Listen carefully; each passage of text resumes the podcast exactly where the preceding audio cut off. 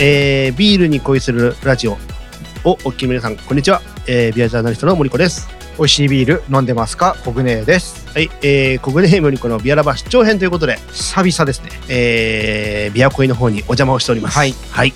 えー、何から何を喋ったらいいやら。本当に久々久々ですよね。半年ぶりぐらいですかね。僕個人としてはなんか1季節に1回ぐらいやりたかったんですけど結構ビアラバーがこのロケやらゲスト会やらでそうなんですよね。結構忙しくってあないかなかゆっくりこう撮る時間がなかったので。ありがたい話ね。で今日も本当はじゃあ本編1本だけだからあそうなんですよ。出張編やろうねだけど、うん。結局もう1本撮ってるんで、うん。今これあのほ本編2本撮って3本目で三本目。出張編で、うん。えーやっておりますので、はい。いえーそこそこいただいております。ただいております。あのコグ姉さんがまああの俺がずっと喋ってる時にまあ眠そうだ。いやいい感じ。なんか熱く語ってるんだけどなんかあのあれだ分かった。国会議員の気持ちがちょっと分かった。いやでもねしょうがないですよね。いやいやあの別に俺あの眠そうにしてるなっていうの別に悪いとも思わないし、あの それだけ俺すげえ喋ってたんでねあの喋らせるこう余地を与えなかったっていう意味では。収録時間的にお昼寝にいい時間帯なんですよ。そうですよね。でねビールもそこそこいただいて、しかもうん。ここねちょっとねご飯も食べてないから今日。あの 眠さにはちょうどいいですよね。エアコン効いてねいい感じエでアコン聞いてね、うんあのはい。あのねビアジャーナリスト協会の事務局からお送りしておりますけども、あのまあ国姉さんのこうビア恋はもうでもどれぐらいですか？や始めてから。初めてえっと1年じゃない。間違えた。2年と,、うん。えー、あーと6月なんでまあ1か月2か月ぐらいですね。長いっすね、ん。もう2年もちょっと過ぎて、はい。でね回数ももうそこそこな回数。500が見えてきましたね。いやーすごいね、うん。ついこの前西武の山川が200本ホーム塁打打ったばっかりですけど もう小舟さん500本。そうです1週間に4本打ちますからね。あー、うんなかなかな大量生産ですね。場合によって5本打ったりしますから。おお、うんすごいもうプロ野球に置き換えるとたまんない数字ですねそれね、いやーもうほんとすごいな。まあねビアラバもこの前30何回みたいはい。な感じで、一応7月に始まったんで去年の、はい。あの1年経ちましたってことで、ね。うん。えー喋りましたけどもね小舟の方がもう2年ちょっとってことで。なんかね頑張って続けてきてますけども。だってさ、うん。それと以外それね自分のビア恋でしょ、うん。であとビアラバでしょ、うん。であと桜庭もやってんじゃん、はい。うんねどんだけやってんのって話ですけどまあ、ね、要はビアラバに関しては編集とか森子さんがやってくれてるから、でも桜庭は自分でやってるでしょ。自分でやってるいやだからすそれがすごいよね。4人いるのにさ、うん。持ち前持ち回らないんだと思って。ああでもそれはあれはもう僕がやりたいっつって始めてるから僕が僕編集やるっつって。なるほどね。うん。だからそういう意味で言うとあの桜庭まあもちろんねそのビア恋でうん。だいぶ回数やってるから、うん。小舟さんのその編集能力というか、うん。そういうのもかなり上がってきてるんですけど、うん。桜庭やったことによってさらにそれがあの速く速度が速くあの上達上達っておかしいけど、面白いものでやっぱソロでやってるのと、うん、こうあれは基本的にあのサカラバキャストの方が1対1なんですけども、はいはいはい。やっぱちょっとなんか編集点が違うというか、おー編集点。うん。なるほど。あとやっぱこう対話式とソロで喋るの感じがやっぱ全然違くって自分の中あでーなるほどね、うん。まあスイッチ違うよねそれはね。そうそうそう。うん。それは確かに分かる気がしますけどなんか一人での時はやっぱ引っかかったりとか噛んだりするとやっぱ取り直そうって思うんだけども、うんうん。会話の時って後で噛んでも流れで乗ってっちゃうので、はいはいはい。そうですね、うん、そのままいけちゃうんでなんか逆に作業的には楽なんですよ。おほぼほぼカットしないし。ああなるほどね、うん。よっぽどひどくなければねっていう。であそこに関してはもう僕完全にやりたい放題やらせてもらってるん言いで たい放題ね。エコーをかけるとか、はいはいはい。あの編集して前に持ってくる後ろに持ってくる。いややってるね。はもう任せてもらってるので楽しんでやれてる。なるほどね、うん。あーそれはすごくいいマインドだと思いますので。ここのビアコイに関してははい。やっぱり自分の喋りで、ね、ある程度その知識的なところを話してるので、うん。やっぱ情報としてあんま間違えちゃいけないとか、なるほどね。あの一人で喋ってるくせに噛みまくるので、はいはい。後でもう書きって、ね、あの音ちょっとうまくつなげてとかでもうまあでセグメントを結構分けちゃってるから。そこでジングル入れたりやら効果を入れたりやらやってると、はいはい1本につき、あれえっとここって大体10分から15分ぐらいの番組なんだけど、はい全部編集終わるまでにするとやっぱ1時間近くかかっちゃうんですよね。うーん。まあでもね本当はそれが一発でね終わればうん。いいんですけど、楽しようと思えばこの音声配信ねもっと短縮してできるんだけども、うん。やっぱそこは自分がこだわっちゃってるんで。まあ、確かにほら時点的なものとして残していきたいって話を前にね、してたからそういう意味ではまあ今のうちちゃんとやっとく、ん自分今の自分なりの中なりにちゃんとやっとくってのは大事かもしれないですよね。いやーすごいなと思いながらまあ出張編でお邪魔をしておりますけども、まあ最近ねちょっとバタバタ自分もしてってなかなかこの今まであのビアラバが上がると告知編を打っててはい、今日上がりましたよ。こっちも聞いてくださいねってやってたんですけどそれが全然できなくなっちゃったんで、まあまあまあそれはね、あのーペースに任せてっていうところで逆にこっちはやっていただいてありがとうございますので。なので久々に、はい。あのこうやってこういう番組をやってるよっていうのをちょっと聞いてもらえたらいいなと思って。そうですね。はい、はいまあじゃあ今日はどんな話をしましょうかね。そうですね。時期的にまあ夏じゃないですか、はい。まあ、そうなってくるとまあビールのね原料で、えー大事なホあップおこれがまた収穫の時期になってくるんで、うん。まあちょっとホップのビールを飲みながら、はいまあちょっとホップの話、おーいいですね収穫時期なんでね、でこれからフレッシュホップビールが出てくるということで、そうですねできたらいいかなと思って。はい、わかりました。ということで、えーこの後やっていきましょう。はいというわけで、えー、コグネーモリコのビアラバー出張編、はいスタートです。スタートです。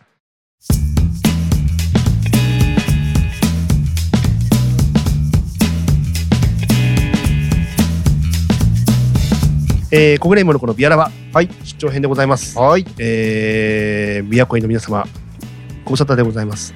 お送りしております。もう400回のところに来てるから。400回の時 MC やってるから。あれもね、何だったんだろうな。あれさ、でも聞くとさ、笑っちゃうんだよね。あ、そうですか。うんあ、楽しんでいただきましたか？あれはね、外で聞いちゃダメ。もう笑っちゃあう。うんまあね、コグネさんいないとこでやってますからね、意味わかんないですけどね。そうそうそうそう あのま唯一僕が出てない回はあそこですからね。おー自分の番組。組で出てないのは。そっかそっかそっかそっかうん。まあまあ、あのーまだね、リアルでお会いしてない人たちもそうですね。多いですけども。はい。はい。あまたちょっといい機会があればと思いますが、ははい。いえー今日はねフレあのフレッシュホップっていうか、まあ、ホップのね、はい。はい。お話をしていこうということで、なんで、まあちょっとあの時期はね、これからなんで、はい。まあ家で取っておいた去年のお。というか、まあもうちょっと前のフレッシュホップビールをはい。持ってきました。はい。はい、えー島根県の松江ビアヘルンの、えーフレッシュホップビール、ゼウスビター。ツですね。まああのゼウスというホップを、うんうんうんうん。えー使った、えービールなんですけども、まあえっとゼウスっていうのがカスケードというホップの、うんうん。まあ、原種と言われていて、ああなるほど、うん。へえまあ最近またちょっと出てきてるんですけど一時はもうそういう意味ではカスケードでね後継があったのであんま使われてなかったホップなんですけども。僕もあんまり名前は聞かないかな、カスケードの方がねよく聞きますけど。でほら島根ってさ神々の国とか言うじゃない、はいはい。まあ出雲大社がねねありますからね、でゼウスってほら神様、そうですね。そこにもうまくかけた。あれですよね。あのビックリマンチョコのスーパーゼウスですよね。そうそうそう懐かしいね。あの 一番キラキラなやつでね、はいはいはいあの表紙にも出ててね。そうそうそう。欲しいなーってなかなか出てこないなっていう。ちゃんとチョコ食べてました？チョコ食べてました。僕はあのウェハースチョコ大好きだったんで。ね。あの何気にちょっと冷蔵庫でね冷やして食べると美味しい美味しい 美味しい。あのねび幸い僕の周りにはねうん。捨ててるやついなかったいなかったね。僕もいなかったですはい。ね、あのまあ仕入れも欲しいし、うん。チョコも食べたいっていうことで。あれ個人的にパフェとかにす入れると美味しそうと。ああいいと思いますよ、うん。えーあの結構ねやっぱねあのその場で食べるとちょっとあったかくなって食べづらいあのなんかちょっとあれなので冷蔵庫で冷やして食べるって人結構多かったですね、やっぱスタウトかな合わせんだったら。そうですね。そうですね。ううん。んまあやっぱりチョコレートというか、ね。あのウェハースにはうん。あのスタウトが合うんじゃないかなと思いますけどね。その方で全くスタートとは関係ない。こちら一応ベースはゴールデンエールと言われてます。あそうなんですか。一応ねあの当てはめるなら。うーん。で、えー作ってるビールになりますね。でもビターって言ってるぐらいだから、うん。どっかにその要素があるってことでしょ？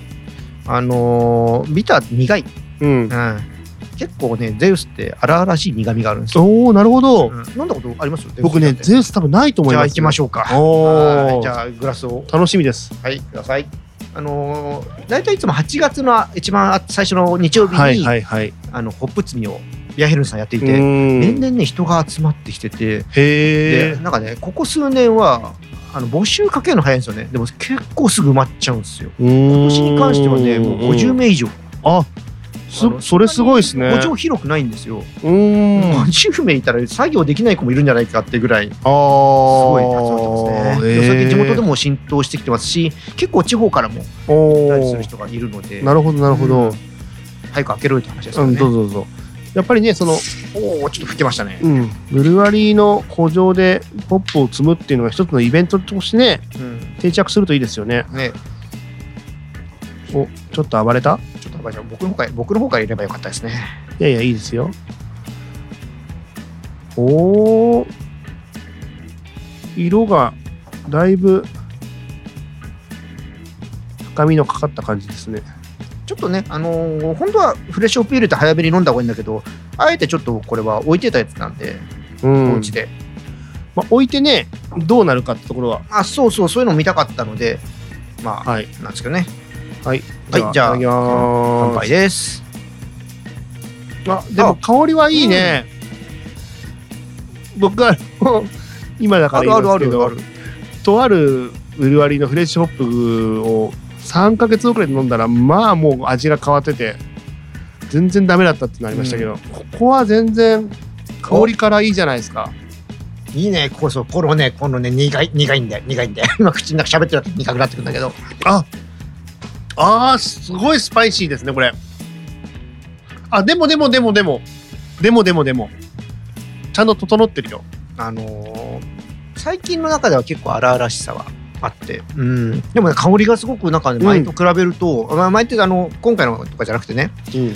昔はもっと香りも草っぽいのが強かったんだけど、いや香りすごいフルーティーじゃないですか、うんフルーティーなのがね最近は、ちょっとこの辺はだからいろいろとレシピと変えてきたりというか作り方を多分調整してるんだと思うしあのやっぱフレッシュオップってうん。その生のまま入れるし、その年の出来方によってかなり変わってくるので。うん。うん。あ荒荒々しいって言ってるのがよくわかりますね、うん。もしかしたら僕昔飲んだ IPA があ、そうそうそうそうそうそう。ホップだったの。僕ちょっとホップの種類まではちょっとごめんなさい分かってないんですけど。最初の頃のあの IPA の人気が出た頃ってこういう感じ、確かにそうそうそう。そう。そうだからだとか懐かしい感じもあるよね。荒々しいっていうか、逆そうそう逆に懐かしい、うんあのーでもなんか今の IPA にあるような、うん。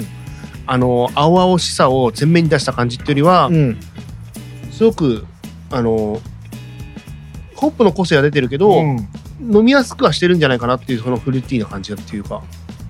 多分ねこのゼウスを生かすために飲みやすさとかね追求してないんじゃないかなって。うんん。でもなんか僕は全然いけますよ。なんかだんだんやっぱんずっとやっぱもう10年以上あのこの松屋ビアヘルンはこのゼウスを育ててるんで自分たちで。あのいろんなやっぱ知識がついてきてると思うんですよね。はいはいはいはい。なんで、あのーまあ、確かに昔はそうちょっと荒々しくてちょっと若干飲みづらいとかとかうん感じるようなところがうまくまとまってきているのかもしれないですね。うんゼウスのストレートな苦味と島根産麦芽のすっきりとした味わい、そうそうそう言い忘れた。そのここ数年も3年ぐらい経つかな、うん。は、えっと、島根県の麦芽100%で使ってる。すごいですね。だからオール島根今なっててああまあーねうん。まあ、酵母はちょっとオール島根ではないか、うん、まあでもビール職人おすすめの楽しみ方ってことで焼肉や燻製物うん。特に厚焼きベーコン、うん。辛いグリーンカレーも好きだ。いいですねでもこれが、美味しい。えー、大体そうですね毎年11月とか結構遅めに出てくるんですよねフレッシュホップビールの中では。ああなるほど。あこれはあの8月に積むんだけどあの、うん。どうしてもその醸造のスケジュールの関係とかがあって、うんうんうんうん。ちょっと遅めになったりとかする、まあ夏に飲みたい爽やかさはありつつも。うん、でもね最後の方に最近出てくるんでそうだね。フレッシュホップビールが落ち着いた頃になんか、うんうん大鳥、うんうんうんまあでもこの青々しい感じもありつつもすごいフルーティーで、うん。香りが本当にいい香りが。そう。素晴らしい香りが。ね。うん、うん。香り嗅いでるだけでもだいぶ満足できるけど、やっぱり、ね、えっとこの収録の数日前に去年のゼウスビーターをちょっとイベントで飲んでたんですけども、はいなんか逆にこっちがうまく熟成されていい感じになってる気がしますね。ん。いや僕フレッシュホップイコールえ大丈夫ですか？早く飲まなかったんでいすか？や基本は早めですよ。と思うんだけど、うんでもさほらちょっとイコールか分かんないけど話として、うん。あのワインとかもさ、うん。ボジョレーよりも、うんやっぱほら何年ものってあるじゃないですか、うんうんうんちょっと1年2年置かし置いておいた方が、はいはいボジョレーなんかも割とその年飲むよりもうん。1年2年置いた方がうん。いいっていう人も中にはいたりとか、まああれはね早く飲んでる。うん。その年に取れたブドウをあのお祝いするための。そうそう。だからすぐ仕込んですぐ出してるでしょ、うん。うん。うん。だからやっぱ若いじゃないですか、うん。ワインが。うん。でこれもまあ、まあ、ビールだけども、うん。まあ、若いじゃないですか。うん。まあビールってでももともとほら、あのーまあ作ったらすぐ出しちゃうけど、ねうん。その材料としてやっぱ若いものを使ってるから、そういう意味ではももしかしたら寝かした方がいいよっていうものもあんのかなってね。うんもしかしたら、うん、まあただホップってやっぱ時間とともに香りが飛んでしまうんで、まあ、それはもう研究でも分かってるとこなので。だからでもそれがしっかりのこうやって2 2年ですか？うん。経ってもしっかり残ってるっていうのは、ん。まあ色のねちょっと色味は若干あれかもしれないですけど、うんそうだから当然ちょっとこ,、ね、この賞味期限的なものっていうのはねもう切れてるんだけどこれは今僕ら自己責任でやってるので、うんうんうんうん。そのあたりはね皆さんあのまあやるときはもう本当自己責任になるのでねちょっと気をつけていただきたいところですけども、ずっとこれ冷蔵庫入れてたんでしょ？そうです。らやっぱその保管の仕方も絶対あるじゃないですか、うん。あの普通に多分部屋にね、うん。まあ、あの高温多湿じゃない場所 と言いながらもあの置いとくのと、うん。やっぱり冷蔵庫にずっと入れっぱなしにしとくのはやっぱやっぱ違うと思うし。そうですね。うんいやすごく香りがうん。いいなっていう感じですけども、まあじゃあホップの話っすか。そうですね、あのーもう早いかな、あのー確かこの収録をする、本当に数日前に、はい。京都の与謝の方のではね、収穫始まったっていうのが、早いな SNS で見ましたので、うーん。あと他のブルワリーさんからも、この辺りで仕込みますから、もし予定が合えば見に来ませんか？っていうのもお声かけいただいてるのうで、ーんなるほど、はい、始まりますよ、ホッいやープが。あのー早く積まないとね、うん。どんどん悪くなっていっちゃうから。そうそうそういう意味では。でだけど昨日粒だったものが今日急にやっぱり開いたりとかもするじゃなならないいから。あそうかそうかそうはならないか、うん。まあでもほらあのー毎日毎日しっかり見ないと昨日取れなか取れないものが今日取れるようになったりとかね見逃しちゃうと古くなっちゃったりとかってあるだろうから。あとやっぱりある程度ちゃんと乾燥してなきゃいけないので、ああ乾燥か。前の日に雨降っちゃったりとかするとやっぱダメだったりするから。ああなるほどなるほど。タイミングがやっぱ難しいですね。あのなるほどね。週間の天気予報とかねいろんなものとちょっとはいやはいしながらはいはい。はい難しいんですよ。だから収穫してかつ仕込める状態にブルワリーがなってなきゃいけないんで。ああそうかそうかそうかそうか。うん。なるほどねそれは難しい確かに。そうそう。他のビールのもね当然作るからタンクが空いてないとかはいはい。なっちゃうと。だって取ってから何年入れるまでって決まってるんでしょ確か。いや時間とか決まってないんですけど。取ってから日本とかこのえっ、と日本産ホップ推進委員会とかがまあ言ってるのは基本的にその熱を入れない、うんうんうん。だから冷凍しておいてもまあいいはいい、うんああなるほど。うんうんじゃあまあと取って、うん。まあ、保存して、うん。ある程度量が溜まったらうん。仕込み始めるっていそううそうそうそう。あーまあだけど最近よくやってるのは本当いかに新鮮な状態で仕込めるっていうのをやってるので、そうですね。これでそのお声かけいただいたブルワリーさんも、はい、えー朝早朝に収穫して、うん。でその同時に麦汁を作る高知のブルワリーでの工程も進めて、はいはいではい。持って帰ってきてそのタイミングでドーン。ドーンと入れるっていう。すごいちゃんと計算して、うん。しっかりタイミング合わせるっていう感じだね。そうそう。だから本当なんだ時間との勝負みたいなところ。おー。でもなんかあのーねビールってなかなかそのなんだろうあのー季節というか、はい、あのーもう感じにくいうん。ものではあるけど例えばほらあのー以前ビアラバでも話しましたけど、はい。例えばし日本酒だったらうん。新酒の時期とか、はいあのーお茶だったら新茶の時期とか、はい。あるじゃないですかそういう、ん。あのカツオだったら戻りガツオとかね、あのはい。はい初ガツオって、はいでもその時期がやっぱ美味しいよっていうのと一緒で、でビールっていつ美味しいのって意外にやっぱさやっぱ大手さんなんかは割と見た目という意味では、うんあのーそれほどそういう季節を感じさせるようなものはあんまなくてっていうことで言うと、あれなんだけど、うん。でもやっぱこうやってフレッシュホップとかで、うん。あのー新しいホップで、あのーがおあの美味しい季節になりましたみたいな感じで、もうちょっと世の中的に浸透していくとね、うん。まあ最近はでもほら大手さんも、うん。あのーなんだっけだいえー、とホップを使って、うんこうです一番うんホップですとか、うんなんとかですとかって最近お、ね、どの銘柄もはい出すようになりましたけど、はいちょっと前まで実はあんまなかったじゃないそういうのって。もともとビールって麦芽ってまずそこで一個家庭で加工するじゃないですか。んでホップもペレットにしてしちゃうじゃない、うんうん。うん本当加工だからいつ仕込んでもいい状態になってるんで。そうだよね。あもともとその収穫時期はもちろん麦だったら6月ぐらいとか、はいホップだったら7月8月とかあるんだけども,、うん。もうあのーそれで一回、ね、加工しちゃうから。そうだよね。あんまそういうのはなかったんですよね。生麦芽とか聞いたことないもんねあんまね生バッグはできないからね、そうそうそうそう。なんか麦芽の季節になりましたとかさうん。あんまないけど。ね、麦は収穫して6月だけどそこから生麦っていうのがあるから、うん生麦ね。ね冬ぐらいとかになったりするんだけど、はいはいはいはい。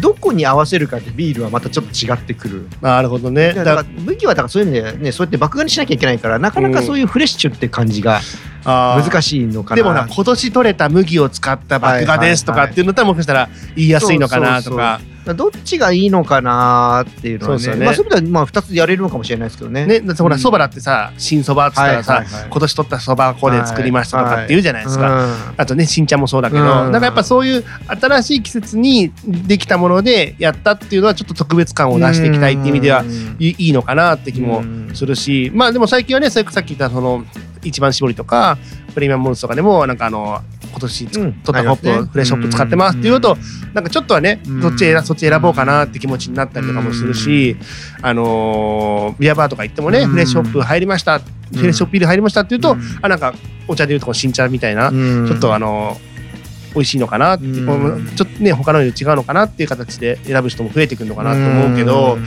まあもう一盛り上がりその辺はもっとしていきたいなって気は。まあ、まだまだ知られてないので、うん。まあ、そこはもうやっぱ時間は必要だと僕は思ってるんで地道にやっていくしかない。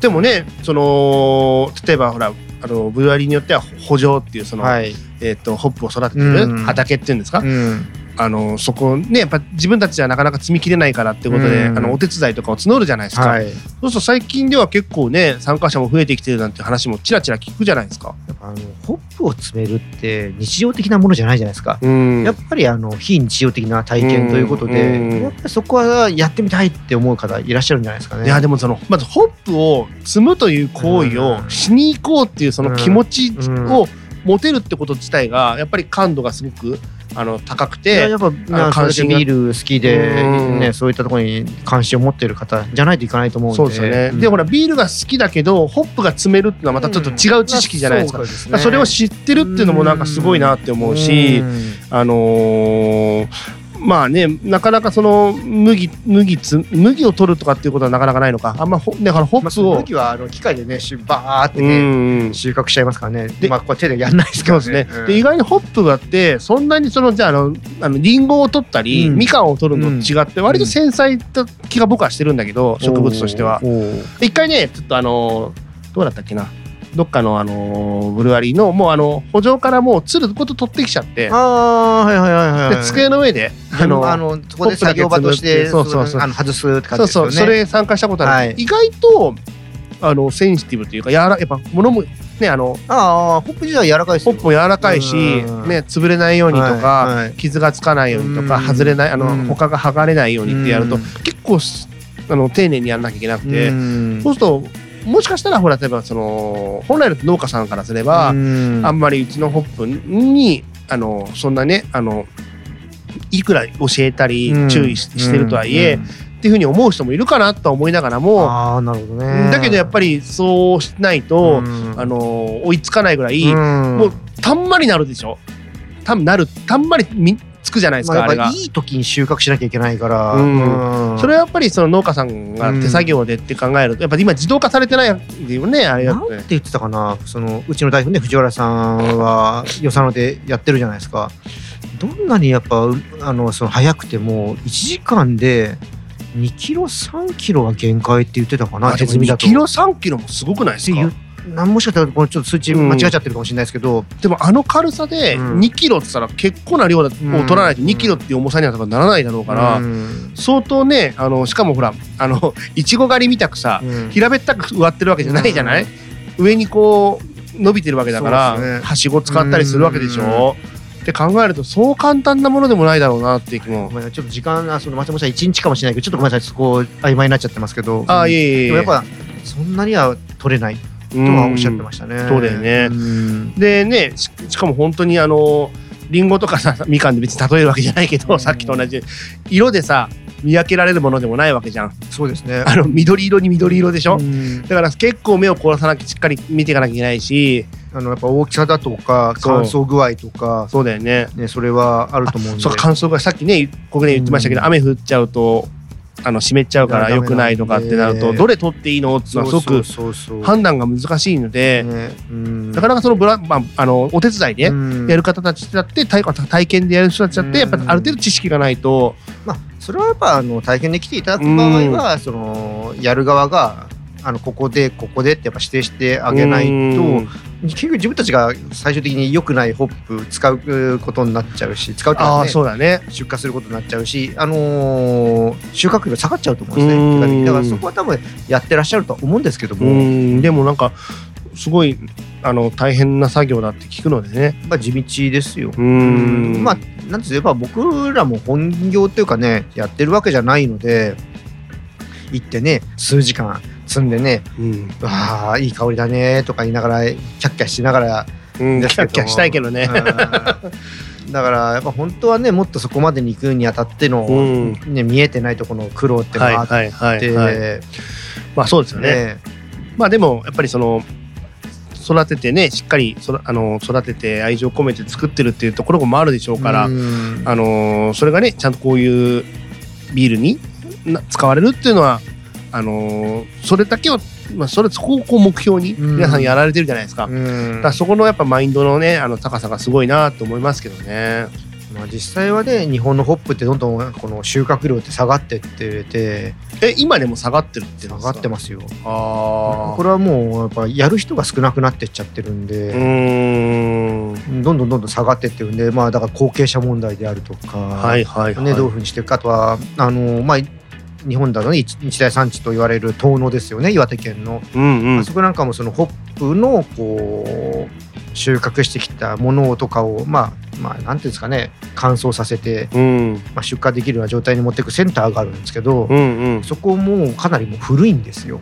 あ老機械とかも老朽化してきてるしまあだから機械壊れちゃったらもうそこ使えなくなっちゃうから、そういうホップのその流れが生産までの流れが止まっちゃうわけですよね。うんうんうんうん。なるほど。じゃあ機械をじゃあ入れ替えますかってそれはものすごいお金がかかるわけじゃないですか。そういったところの問題とかう、ん。いろいろ今実はその注目はされてるんだけども、うん未来に向けては明るい材料だけではない分なるほどねうん来てますねそうなるともう例えば農家さんが一人二人でやりたいやりたいってわけじゃなくて例えばもう町とか地域がぐるみになってやっていかないといけないわけじゃないですか。農家さんが一人二人やっててもきっとそれは1仕込み分ぐらいしか作れないんですよ。でもそれだといつまでたってもその産業としては発展はしていかないので。商売としてはね、うん。あのー例えばあの静岡がお茶であるようにとか、うん。長野がリンゴであるようにとか、そういった感じの、あのー産地っていう形の、まあ、もちろん遠野だったり与謝野だったりするけども、それがやっぱもうちょっともうちょっと広広がっていかないと、あとはもしかしたらどこっていうのあるけど全然僕らも知らないってうんいうだけかもしれないけど、それぐらいの地域差しかなくてって考えるともっと本当は広げていかなきゃいけないんだろうね。そういうことは静岡だとお茶今やる人がいなくなっててどんどんどんどん茶畑減ってってる。いやーあれやばいですよ。同じことですようね。ーんだからやっぱりまあね問題点はっていうのはあるけどやっぱりそのなんだろう稼げなくなってきてるうん。昔はやっぱお茶とか育てればあの稼げてたものがでも輸出が今すごいらしいですお茶は。あーだからうんそれで言うとその例えばちょっとお茶の話になっちゃうけど、うん。鹿児島とかああいうとこってもううん。大農園なんですよ。うんそこで一気にか育ててうん。一気に買ってうん。一気に集めて一気に出せるんだけど、まあ、静岡でいうともうちっちゃい農園をいろんな人たちがもう曲がり曲がりでザーッと持ってるから、うん。やっぱり一一つのあのお茶農家さんだけでは全然どうにもならないっていう形らしいね。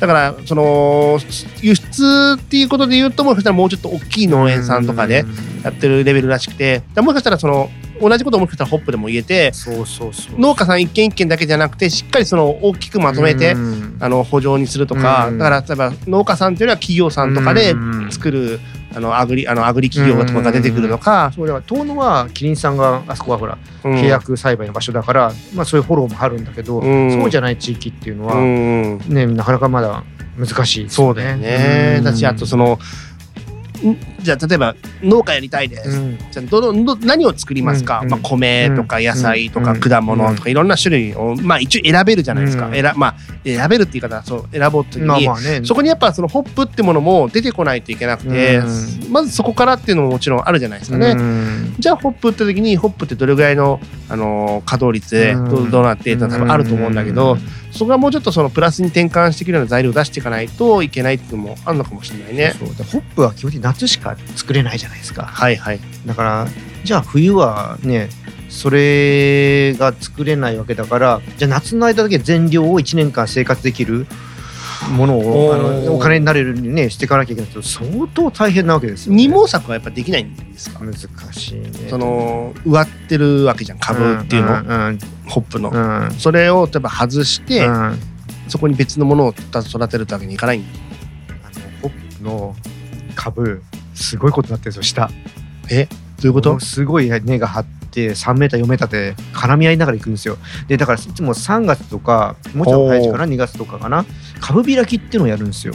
うんうん掘り返してで今年のどれを株あの根を出していくかっていうのをやるんですよ。それがものすごい大変らしいんですね、えってごめんちょっとねごめんね、うん。えっ、と株があるじゃない、うんあの今僕小舟の前で株をこう、うん。ガッて手でやってますけど、はい。そこから下に地面はいはいがあって下にこう3メーター4メーター根が。下というより横なんですよ。あ横？あ横。横。横にじゃあ生えてうん。って、でそのまあ株開きをします、うんでどの根っこで根かとしていこうかとその切ったりするわけでしょ、うんうん切ってさその先に埋まってるわけじゃんまだ根っこが本来、うんうんうん。それはどうするの？外すの？外すとこ掘り返して。掘り返して、うん。じゃあまずそもそも全部掘り返して、うん。むき出しの状態にした上で、うん。そのなんだろう根っことかを剪定してっていう生かして、うん。でまたそいつを戻してあげるってことですか？まあ完全に出すってわけじゃないですけどね。もちうん、は多年草なんで寿命が20年とか言われてるんでホップは。なるほど。同じ土地で物が作れないですね、あーじゃあ何このローテーションじゃないけどうん、少し場所を変えてやっていくってことですか？あいやいや株は同じの使うんですけどそのつ土地にどの根っこを使ってあの伸ばしていくかとか。はそういうことをしていかないといけない。難しいねそうだからその場所はもうホップでしか使えないので違う作物はまず作れないんですよ。なるほどね。根っこが残っちゃうからね。そうそそうので20年とかそういう多年草なんで寿命があるので1年1年毎毎年そう収穫して取るわけじゃないから。あー。なんかねあの果樹園じゃないけど、ねずまあ、もちろん肥料とかね、うん。土の管理はしながらも、うん。でも基本的には植えたままっていうことにしておければ本当はいいんだけどね、うん。それができないってことですよね。まあ、そういうふうにしていかないといいホップが育たないってことですよね。ああなるほどほったらかしにするよりも、うんちゃんとしっかりホップをきれいに育てるためにはってことまあか。野生にしようと思えば野生でできるんですけどやっぱりそれはしやっぱちゃんとそのねあのホップの中に詰まったの黄色い粒のルプリンとか、ああいう苦味成分とかなるやつとかを、まあ、いい状態になるためにはやっぱ芽引きとかしていかなきゃいけないわけじゃないですか。はいはいはい。そういう作業がやっぱ必要になってくるんででそれは夏しかやっぱできない。じゃあやっぱそれだけのこう苦労を重ねたものがこうしっかりうんフレッシュホップビールにうん込められてるわけですね。だからあんだけあその岩手県の遠野うん産地だって言われてますけどあそこのホップをやってる農家さんって専業じゃないんですよ兼業なんですよああなるほどね。でこの間これ僕らの仲間でもある一人に聞いたんですけどもはい。冬どうしてんのかって言ったらトラックの運転手さんとか出稼ぎに出るらしいんですよ。ああなるほどね。うんだから兼業ですね本当にそれこそ。うそうああやっぱそうなっちゃうの農か。家一本でやるんだったらやっぱ冬場ができるものとかまあ遠野に関してはやっぱ雪が降ったりもね寒くなったりもするのうでんまあねそれはありますよね。うんいやーまあでもそれ言ったらよ予算だって雪も降るし、うんとかいう意味では雪降る地域ってのは多いんですよね。もともとホップって冷た冷たいというかね涼しい地域じゃなきゃできなかったのでああ、うんそっかそっか。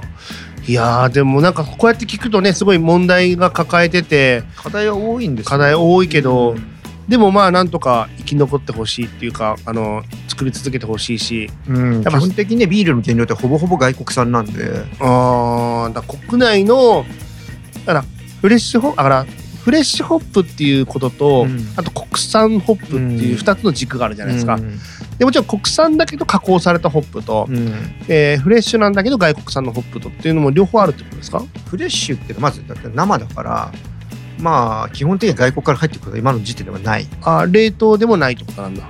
冷凍でもない。まあ今後はあるかもしれないけども、うん。そっかそっかじゃあフレッシュホップイコール国産ホップ。でフレッシュホップってやっぱそのさっき言ったような収穫してすぐに仕込むっていうところが一つの待遇じゃないですか。うん。まあそうだね。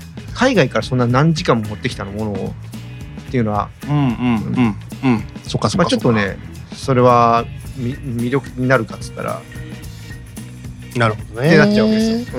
ってことは本当に国産のフレッシュホップ、まあ、国産ホップっていうのがまずあって、うん。うん。で加工されてるもの、あとフレッシュのもの、でもお金をかければいけると思うんですよ。飛行機でビューンって持ってきたりとかすれば。いやーまあそれはね、うん、果たしてなんかあの効率効率的かどうかはわからないしうん。コスパがねうん。どうかっていうのもわからないし。ちょっと僕これが生の状態で持ってきてるのかっていうのを確認取ってるのかわかんないです。わかんないですけどサントリーさんのプレモルの初仕込み、うんうん。あれチェコから空輸なんですよ確ザーツだっけ？か熱々ね。だその空輸なんだけどもその状態がちょっとわかんない。あー。でもチェコだったらだって78時間かかりますからね確か。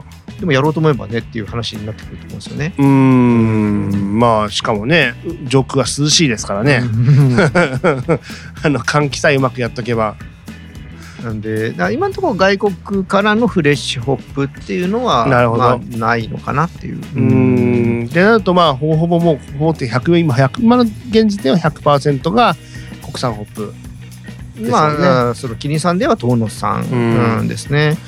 だで札幌さんだと,、えー、と札幌クラシックのフラノヴィンテージうんうんうんっていうのが毎年やっぱ秋ってですね、これが、まあ、フレッシュホップですね。ん。なるほほどだから国産まず国産そもそも国産ホップだっていうことでかなりそのなんだろう量が限られる中で、さらにそれをフレッシュで取るっていうことで言うと、うん。もっともっと量が限られちゃう。っそうそうそうそう。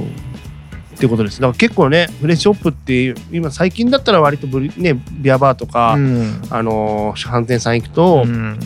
あの手軽に手軽にあの、まあ、タイミングさえ合えば、うん。あの置いてありますし、うん。まあ、さっきのねプレモルとか、あのーそういうのもうん最近はねコンビニとかでもスーパーも含めて出てきまきてますけどよくこうやって話聞くとすごくその仕込むまでのあの希少性が高いものを使ってるっていうことですよね。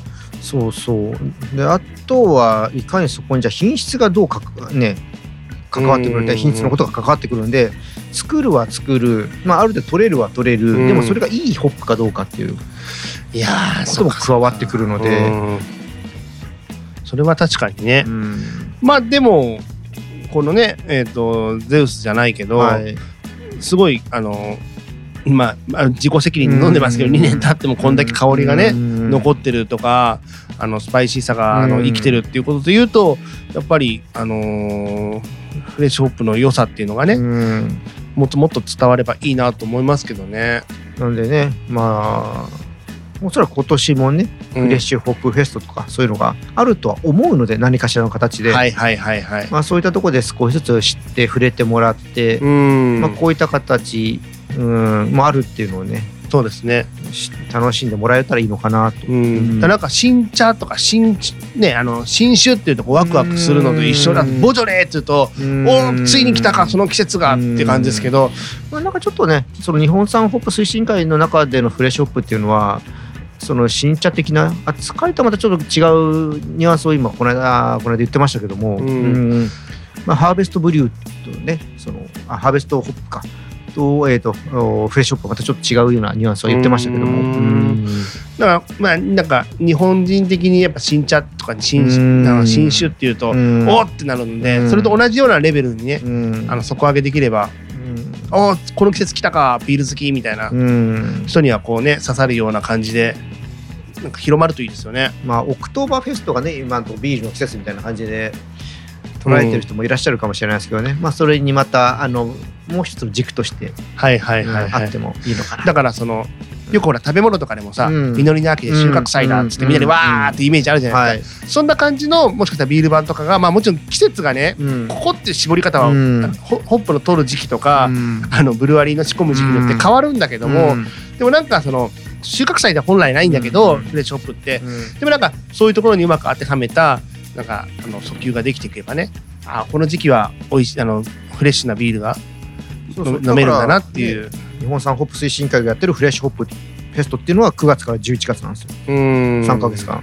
そうねかけてるの。はやっぱその仕込みの時期とか収穫時期が違うから、うん。早いところもあればね、統一は難しいんで。もっと遅いところもあるしね。うんそうなんですよあれこれゼウスが遅い遅いでしょ？あの収穫はそんなあの遅くないんだけど大鳥さっきね言ってたから。仕込みがまでがちょっと遅かったりするんで、えまあでもねあのーいろんなところが多分いろんなタイプのフレッシュホップビールを出してくるでしょうから、まあ、これからねえ楽しみですね、そうですね、まああのこんな感じで、はい。えっ、と出張編なのに、うん、結構ちゃんとはじ真面目に喋りましたね。でも一応ビアラバなんで。ビあアコイじゃないないんでいやいや別にビアコイがダメだってだからふざけてるとか別にそんなことは一言も。ビアコイはもう僕のソロだじゃないですか。はいだから僕はやりたいようにやれますけども、はいはいはいはい。ビアラバは一つほら一応で日本ビアジャーナリスト協会の、まあうん。公認チャンネルでもある。公認ですからね、こういうしっかりした形を作っていかなきゃいけない。ああいやいや。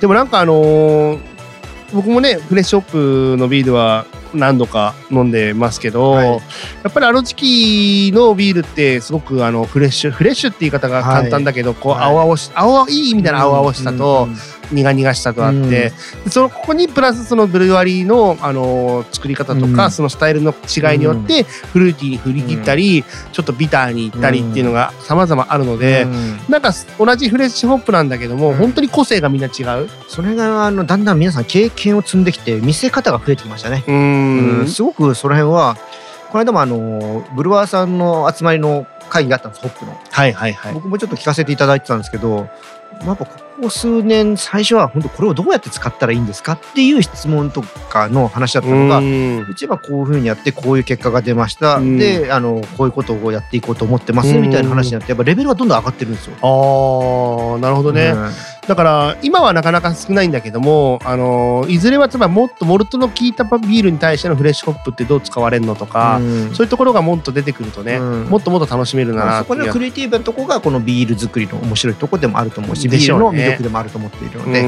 ん。今ほら IPA とかさ、うん。あのセゾンとか、うん。割とそういうタイプが多い。まあこれはねあのまあゴールあとはまあそゴールデンゴールデンのこの3つが多いかもしれませんね。そうですね。